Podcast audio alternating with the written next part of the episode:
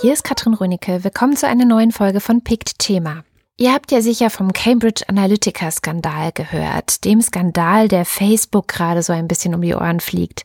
Seit 2016 ist die Frage eigentlich schon im Raum, inwieweit die Werbe- und Social-Media-Plattform Facebook benutzt werden kann, um Menschen gezielt zu manipulieren.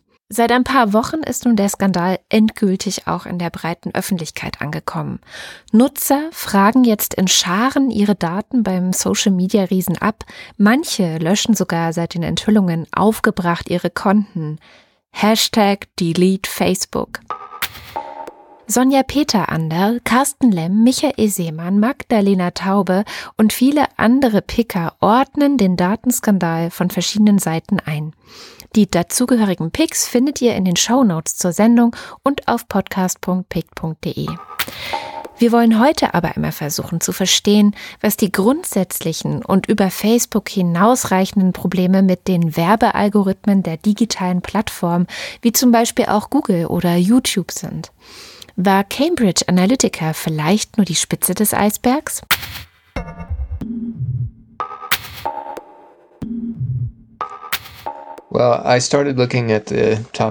Ich habe zur selben Zeit wie viele andere angefangen, die Themen Fake News und Desinformation zu betrachten, gleich nachdem Donald Trump unerwartet die US-Präsidentschaftswahl gewann. Das ist Ben Scott. And combined with the shock of the Brexit vote and the rise of right-wing populism. Verbunden mit dem Schock nach der Brexit-Abstimmung und dem Anstieg des rechten Populismus in vielen demokratischen Ländern fragten sich viele Beobachter, in welchem Ausmaß Social Media und die Fragmentierung unserer Medienlandschaft in Echokammern mitverantwortlich sind für diesen toxischen Trend in unserer politischen Kultur. Ben ist Senior Advisor bei New America in Washington und er ist im Vorstand der Stiftung Neue Verantwortung, einem Think Tank für die Gesellschaft im technologischen Wandel. Davor hat er übrigens als Berater für das US-Außenministerium gearbeitet. Ich werde das tun, was schon vor der US-Präsidentschaftswahl hätte getan werden sollen. Die politische Debatte und wie sie in den digitalen Medien stattfindet, zu studieren und zu versuchen, die Desinformation zurückzuverfolgen, um zu verstehen, wie das alles funktioniert. Wo kommt es her? Wer verteilt es? Wie groß ist die Reichweite? Das Ganze war im Rahmen seiner Arbeit für die Stiftung Neue Verantwortung hier in Deutschland.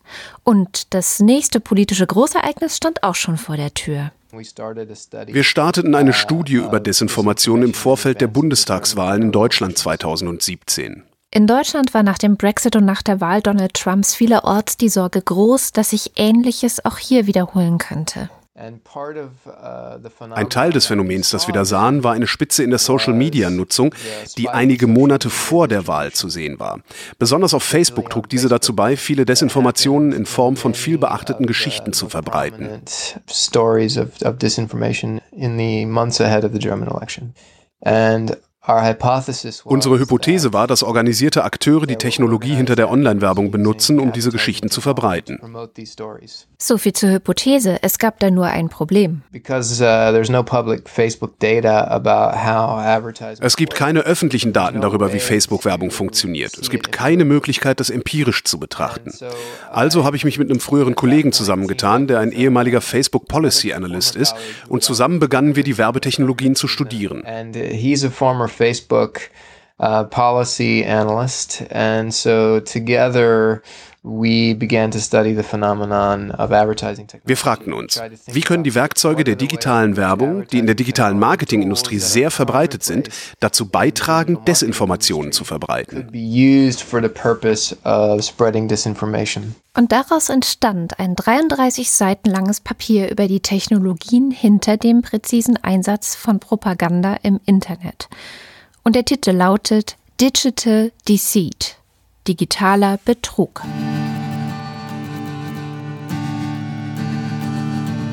Frederik Fischer ist Chefredakteur bei PICT und derjenige, der dieses Papier für uns gepickt hat.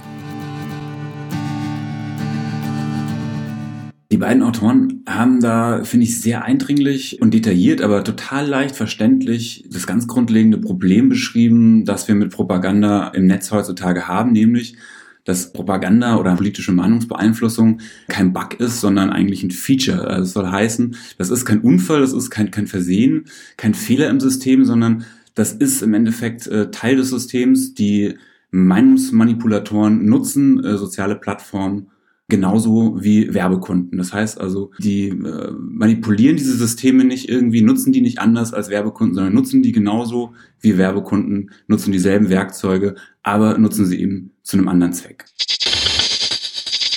The genius of digital advertising, the reason why das Geniale an digitaler Werbung und der Grund, warum Google und Facebook damit so viel Geld verdienen, ist der, dass man die Leute, denen man die Anzeige zukommen lassen will, exakt auswählen kann. Man kann Geld dafür bezahlen, dass nur diese Leute die Werbung sehen und niemand anderes. Das Neue ist, dass Propaganda im Endeffekt genau wie Werbung in einer Art Black Box stattfindet. Ja, also auch Werbung gibt es in der Form, da gibt es keine Entsprechung in der vordigitalen Welt. Äh, wenn wir uns jetzt vorstellen, wir haben eine Zeitung vor uns, wir haben ein Magazin vor uns, wir, wir hören Radio, wir, wir gucken Fernsehen immer passiert die Werbung äh, und auch Propaganda, die ja in alten Medien auch schon stattgefunden hat, schon vor den Augen aller eigentlich. Ne? Also die, die, die Werbung, die in der Zeitung abgedruckt ist, die sehen eben alle, die die Zeitung in die Hand nehmen. Und wie das technisch funktioniert, das erklärt Ben so.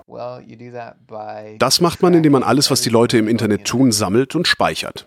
Was hier passiert, ist das sogenannte Behavior Tracking, also das Speichern des Verhaltens von Menschen im Internet. Das passiert die ganze Zeit. Zum Beispiel, während wir im Internet surfen und bei Facebook eingeloggt sind, kann auf jeder Seite, auf der ein Facebook-Button erscheint, von Facebook mitgeschrieben werden, wie lang wir auf dieser Seite sind, welche Links wir dort geklickt haben. Und wenn wir das Ganze sogar auf einem mobilen Endgerät machen, dann weiß Facebook auch, wo wir sind und wohin wir gehen.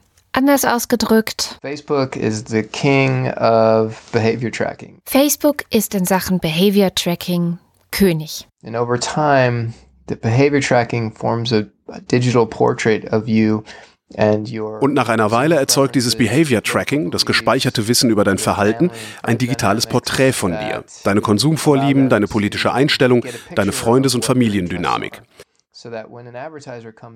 So kann zum Beispiel ein Werbekunde, der eine bestimmte Botschaft zum Thema Flüchtlingspolitik senden möchte, herausfinden, welche Zielgruppen am ehesten auf diese Botschaft reagieren werden. Aber sind es nicht zwei völlig verschiedene Dinge, ob ich für einen Schuh werbe oder ob ich politische Stimmung gegen Flüchtlinge organisiere? Facebook und Google do not make any distinction between Facebook und Google machen keinen wirklichen Unterschied zwischen einem Werbekunden, der bezahlt, um eine neue Schuhmarke zu bewerben, und einem Werbekunden, der bezahlt, um eine Botschaft über eine politische Partei oder ein politisches Problem oder eine soziale Ideologie wie Rassismus oder Fremdenfeindlichkeit zu senden.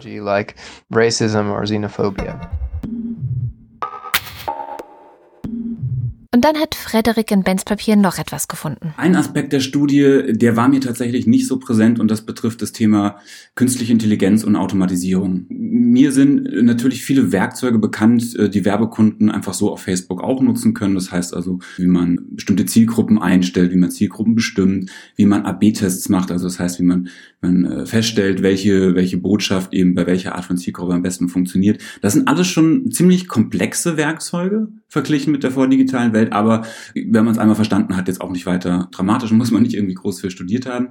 Was in dieser Studie jetzt sehr drastisch formuliert ist, auch wenn da die Belege ehrlicherweise noch so ein bisschen fehlen, das ist vieles davon sind noch Vermutungen, aber ich halte sie für sehr plausibel. Das ist, dass ganz vieles in diesem Bereich der Meinungsmanipulation automatisiert wird oder werden wird in naher Zukunft und wie das immer ist, wenn Prozesse automatisiert werden, ist die Wahrscheinlichkeit, dass da was schief geht mit großen Konsequenzen eben hoch. Tatsächlich ist auch das relativ neu in der digitalen Welt. Es ist nicht so wie früher, dass man dann einfach in der Anzeigenabteilung eine Zeitung anruft und sagt, hallo, ich möchte gerne für mein neues Parfum werben und hätte dafür eine ganze Seite. Nein. There are no human beings taking orders for the ads. This is all done in an automated Es sind keine Menschen, die deine Bestellung für die Werbeanzeigen entgegennehmen. Das wird alles automatisch gemacht. Unter diesen Services bei Google und Facebook liegt eine ausgeklügelte künstliche Intelligenz, die Bestellung von Werbekunden, egal ob kommerziell oder politisch, annimmt und denen hilft herauszufinden, wer die beste Zielgruppe für ihre Kampagne sein könnte. Und dann gibt sie auch sofort Rückmeldungen, wie gut diese Werbung tatsächlich lief, damit sie das nächste Mal, wenn der Kunde eine Werbung kauft, sogar noch schlauer sind und noch besser wissen, auf wen man zielt. So that the next time they buy an ad, they're even smarter about how to target it.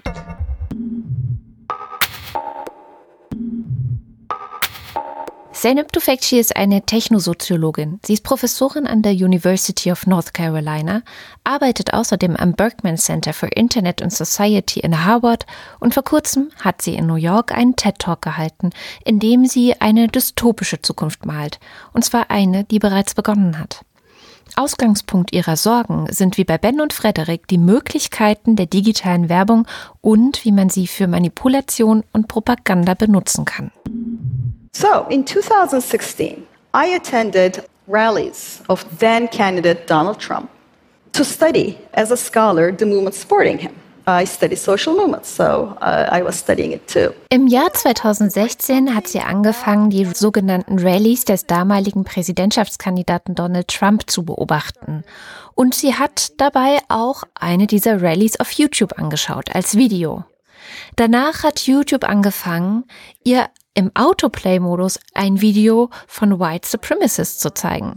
Das Video, das danach vorgeschlagen wurde, war noch extremer. Und sie hat herausgefunden, wenn man zum Beispiel Hillary Clinton oder Bernie Sanders Videos schaut, dann spielt YouTube hinterher linke Verschwörungstheorien. Well, you might be thinking this is politics, but it's not. This isn't about politics. It's just the algorithm figuring out human behavior. I once watched a video about vegetarianism on YouTube. And YouTube recommended and autoplayed a video about being vegan. Als sie sich ein Video darüber angeschaut hat, wie es ist, Vegetarier zu sein, hat YouTube als nächstes vorgeschlagen, eins zu schauen, in dem es darum geht, vegan zu leben. Ihre Schlussfolgerung? It's like you're never hardcore enough for YouTube. es sieht so aus, als ob man für YouTube niemals hardcore genug ist.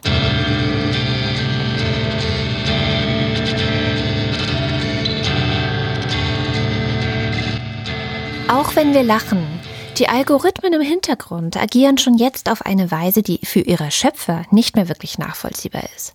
Tufekci wagt in ihrem Talk ein Gedankenexperiment darüber, was zum Beispiel passieren kann, wenn man versucht, eine KI darauf zu optimieren, für einen Reiseanbieter Tickets nach Las Vegas zu verkaufen. What if the system that we do not understand was picking up that it's easier to sell Vegas tickets to people who are bipolar and about to enter the manic phase. Was wäre, wenn die KI lernen würde, dass genau die Leute am wahrscheinlichsten Las Vegas Tickets kaufen, die bipolar sind und kurz davor in eine manische Phase zu kommen? Das war eigentlich nur ein Gedankenexperiment. Doch als Zeynep Tufekci einem Computerwissenschaftler davon erzählte, sagte der, That's why I couldn't publish it.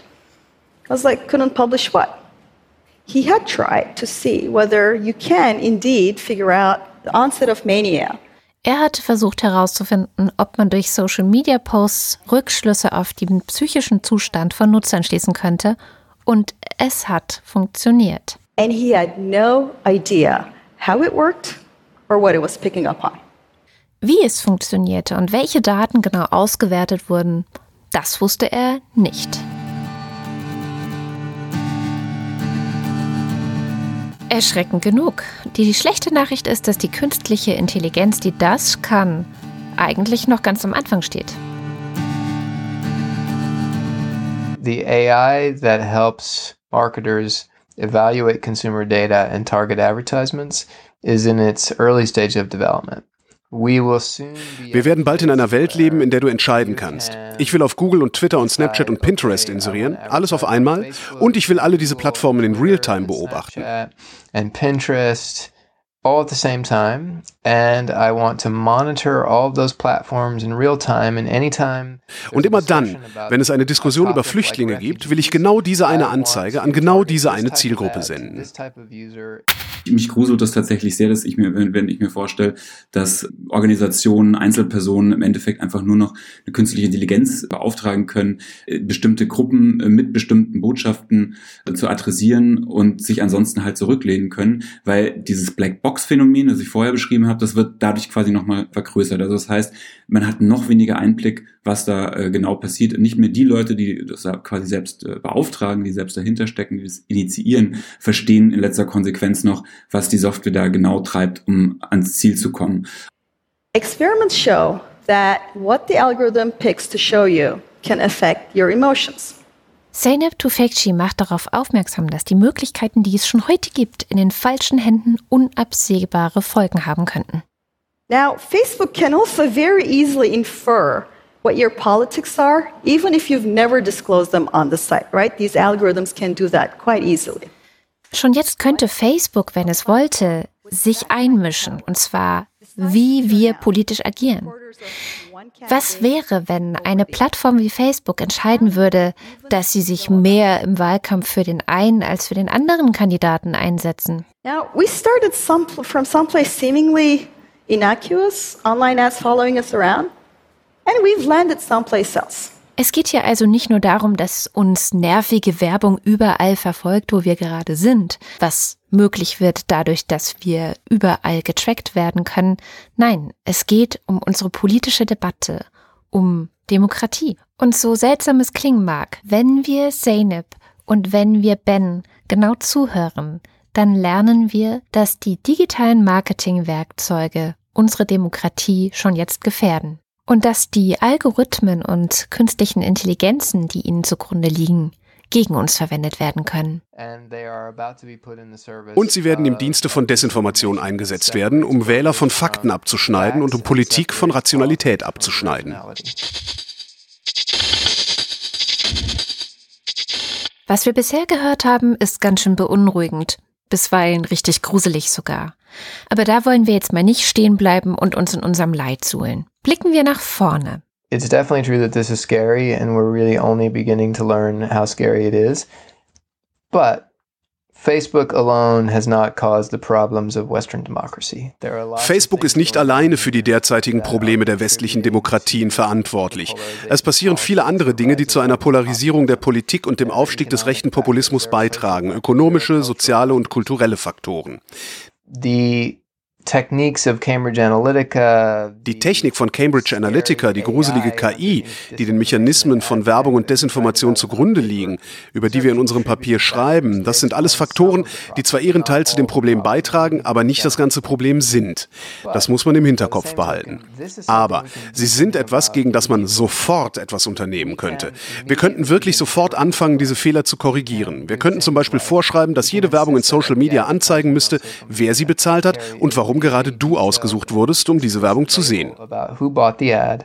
how much they paid for it, how many people saw it, and why you specifically were targeted with that ad. Während Ben sehr optimistisch klingt, ist Frederik skeptischer. Wir haben ja momentan in der Politik schon das ganz große Problem, dass die technologische Entwicklung immer vorauseilt und wir immer nur merken, wie die Politik halt versucht, äh, mal mehr, mal weniger erfolgreich, ja, die Scherben aufzukehren, die halt der technologische Wandel teilweise verursacht. Ich denke, durch das, was in diesem Paper äh, diskutiert wird, wird diese Dynamik noch weiter verstärkt. Also das heißt, die Geschwindigkeit, in der neue Verfahren getestet werden können, neue Möglichkeiten, Teile der Bevölkerung, bestimmte Zielgruppen zu manipulieren, das wird noch weiter, also diese Geschwindigkeit wird noch weiter nach oben geschraubt. Das heißt, die Politik hat noch größere Mühen, darauf Antworten zu finden.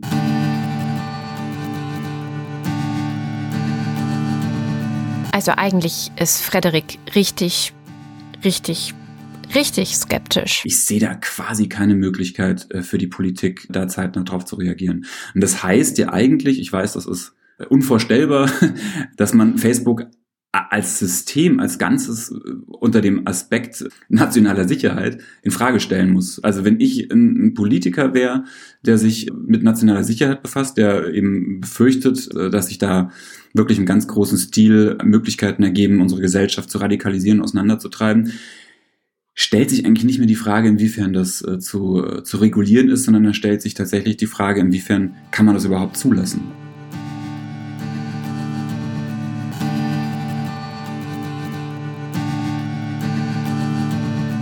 Was sagt Zeynep Tufekci?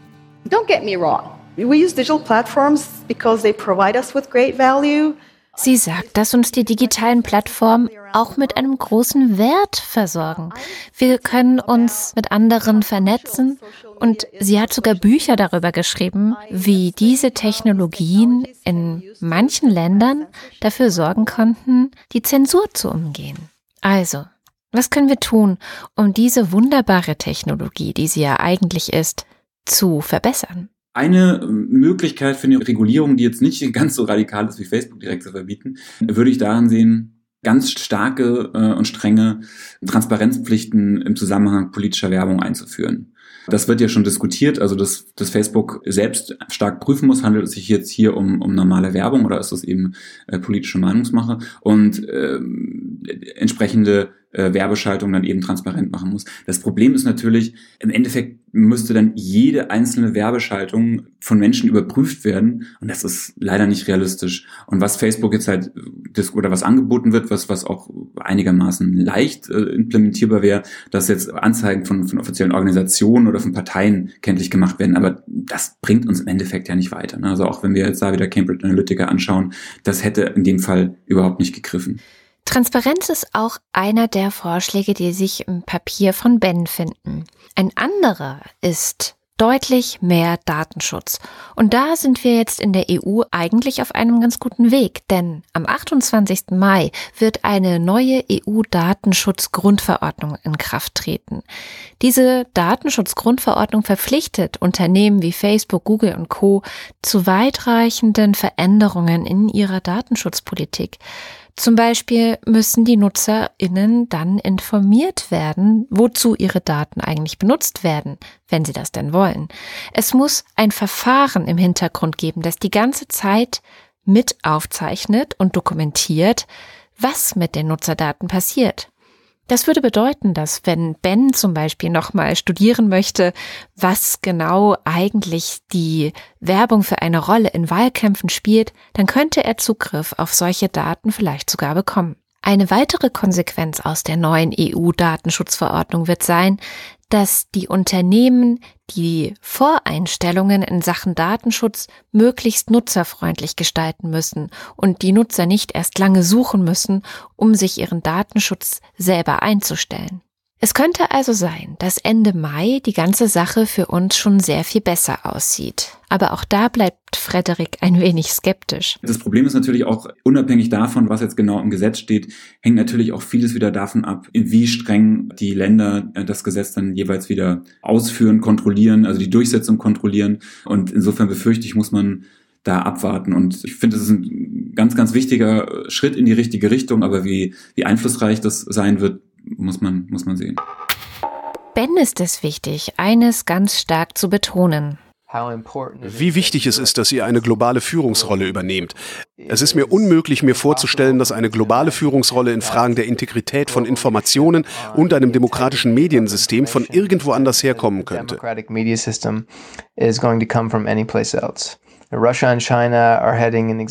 Russland und China gehen genau in die entgegengesetzte Richtung. Die Vereinigten Staaten sind in ihrem eigenen politischen Chaos. Der Präsident und seine Partei sind durch ihr eigenes Verhalten und durch die Nutzung dieser Werkzeuge in die Sache verwickelt, die sie benutzt haben, um die Wählerschaft falsch zu informieren.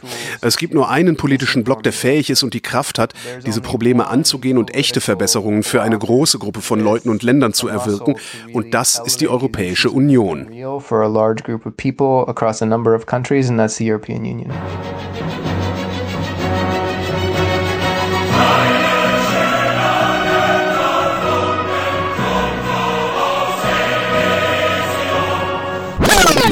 Interessant ist auch, dass tatsächlich jetzt ja von Amerika inzwischen Richtung Europa geguckt wird im Sinne eines Vorbilds. Das hat sich umgedreht. Ja, also lange Zeit hat man ja äh, Europa und vor allem Deutschland belächelt, dass wir alle irgendwie grenzparanoid wären und dieser ganze Datenschutz und was soll das denn alles? Und inzwischen verfolgt man schon, dass eigentlich äh, Politiker wie äh, Vestager als einen Vorbildcharakter tatsächlich haben, dort immer wieder eingeladen werden zu Konferenzen und man tatsächlich jetzt auch so ein bisschen diesem europäischen Modell folgt und Datenschutz wieder ernster nimmt. Die Aufgabe, die da vor uns liegt, ist riesengroß. Das findet auch Zeynep Tufekci. We have a big task in front of us. We have to mobilize our technology, our creativity, and yes, our politics, so that we can build artificial intelligence that supports us in our human goals. Sie findet, dass wir eine künstliche Intelligenz schaffen müssen, die uns unterstützt in unseren Zielen und in unseren Werten. Und sie weiß natürlich, dass das nicht so einfach ist. But if we take seriously how these systems that we depend on for so much operate, I don't see how we can postpone this conversation anymore. These structures are organizing how we function, and they're controlling what we can and we cannot do. Diese Strukturen, sagt sie, kontrollieren, wie wir funktionieren und was wir tun können und was nicht. Und dass sie kostenlos sind, bedeutet nur, dass wir das Produkt sind, das sie verkaufen. We need a digital economy where our data and our attention is not for sale to the highest bidding authoritarian or demagogue.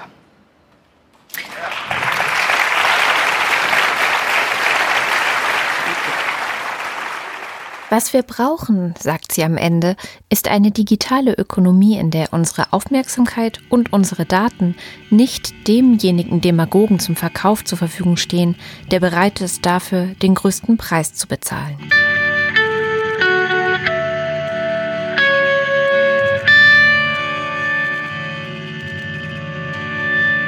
Auch wenn viele Erkenntnisse aus dieser Sendung dystopisch wirkten, es ist noch nicht zu spät. Wir haben von Ben und von Zeynep Tufekci lernen können, dass es darauf ankommt, unsere Zukunft jetzt einfach in die Hand zu nehmen und politische Entscheidungen zu forcieren, zu treffen und auch durchzuziehen. Letztendlich ist das, was auf dem Spiel steht, auch nicht einfach irgendetwas. Wir wissen nicht genau, wie und ob die Beeinflussung von Facebook-Nutzern während des Wahlkampfes 2016 in den USA dazu beigetragen haben, dass Donald Trump Präsident wurde. Was wir wissen ist, dass eine Beeinflussung stattfindet und dass sie sehr gezielt und immer besser eingesetzt werden kann.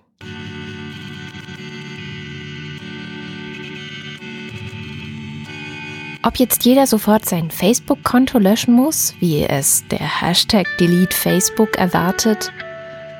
Vielleicht. Vielleicht ist es tatsächlich unsere Aufgabe, neue, andere Wege zu finden, miteinander in sozialen Netzwerken zu kommunizieren. Vielleicht ist Facebook nicht der Weisheit letzter Schluss. Ein erster Schritt ist jedenfalls gemacht. Dank Forschern wie Ben und Tufekci wissen wir immerhin schon, was passiert und können nun auf die Suche nach Antworten auf diese Probleme gehen. Und es ist auch nicht so, dass wir dabei das Rad neu erfinden müssten. Schaut man sich zum Beispiel um, was die Menschen hinter netzpolitik.org schon seit mehr als einem Jahrzehnt fordern, dann wird man sehen, dass das mit dem Datenschutz eigentlich schon ziemlich weit ausgearbeitet und auch ziemlich gut durchdacht ist. Und auch das mit der Transparenz ist so neu gar nicht. Es geht also vielmehr darum, das bereits vorhandene Wissen auch anzuwenden und zu nutzen.